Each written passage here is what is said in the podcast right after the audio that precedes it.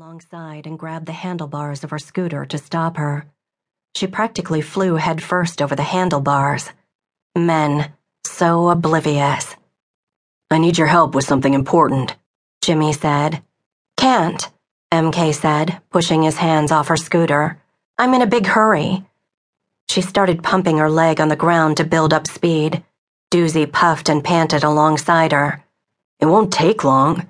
Jimmy sounded wounded. What's your big hurry? Can't tell you, she told him, and she meant it. The sheriff had warned her not to say anything to anyone, with the exception of her family, until they had gathered more information. She felt a prick of guilt and looked back at Jimmy, who had stopped abruptly when she brushed him off. She liked that he was a little bit scared of her, especially because he was older and much too handsome for his own good. She glanced back and saw him cross the road to head into the Sweet Tooth Bakery, where her friend Ruthie worked. Good. Let Ruthie solve Jimmy's problem this time. MK was always helping him get out of scrapes and tight spots. That boy had a proclivity for trouble. Always had. Distracted by the dead body and then by Jimmy Fisher, MK made a soaring right turn near the Smucker's goat farm and possibly, just possibly, forgot to look both ways before she turned. Her scooter ended up bumping into Alice Smucker, the schoolteacher at Twin Creeks, where MK had spent eight long years as Alice was herding goats across the road into an empty pasture. A tiny collision with a scooter, and Alice refused to get to her feet. I am concussed, she called out. MK was convinced that Alice was prejudiced against her, and she was so dramatic. She insisted MK call for an ambulance. Two 911 calls in one day. It was more excitement than MK could bear. She hoped the dispatcher didn't recognize her voice and think she was a crank caller. She wasn't. No, sir. Naturally, MK waited until the ambulance arrived to swoop away with Alice, who was hissing with anger. When MK offered to accompany Alice to the hospital, she knew it was the right thing to do, though the offer came with gritted teeth. Alice glared at her.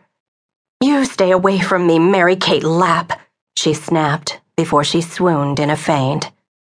Alice, so dramatic. After MK rounded up the goats and returned them to the Smucker's pasture, she arrived at Windmill Farm, her home and final destination. She couldn't wait to tell her father and Fern about the news. She was sorry for the sheep farmer. After all, she wasn't heartless. But finally, something interesting had happened in this town. It was big news. There had never been a murder in Stoney Ridge, and she had been the first one on the scene.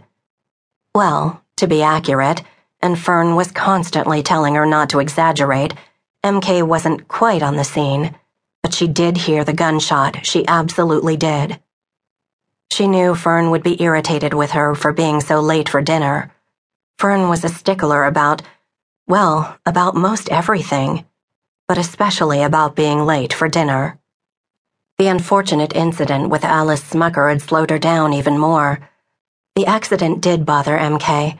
She would never intentionally run into anyone, especially not Alice Smucker, of all people. MK set the scooter against the barn. She heard her mare, Cayenne, whinny for her, so she went into the barn, filled up the horse's bucket with water, and closed the stall door. She latched it tightly, her mind a whirl of details. It wasn't until she had pulled the latch that she noticed her father's horse and buggy were gone. She peered through the dusty barn window and saw that the house was pitch dark, its windows not showing any soft lamp shine. Where could her father and Fern have gone? They were always home at this time of day. Always, always, always. This day just kept getting stranger. Guilt pinched the edges of Chris Yoder's conscience. Old Deborah had taught him better manners than to ignore a neighbor's greeting, but he wasn't interested in being neighborly. All that interested him was fixing up his grandfather's house. For now, it was a disaster. It looked as if a good puff of wind would be all that was required to bring the house tumbling down. Jenny turned around to peer out the buggy window. I think she was hoping you would stop and say hello, Chris. She seems like such a nice old lady. Can't.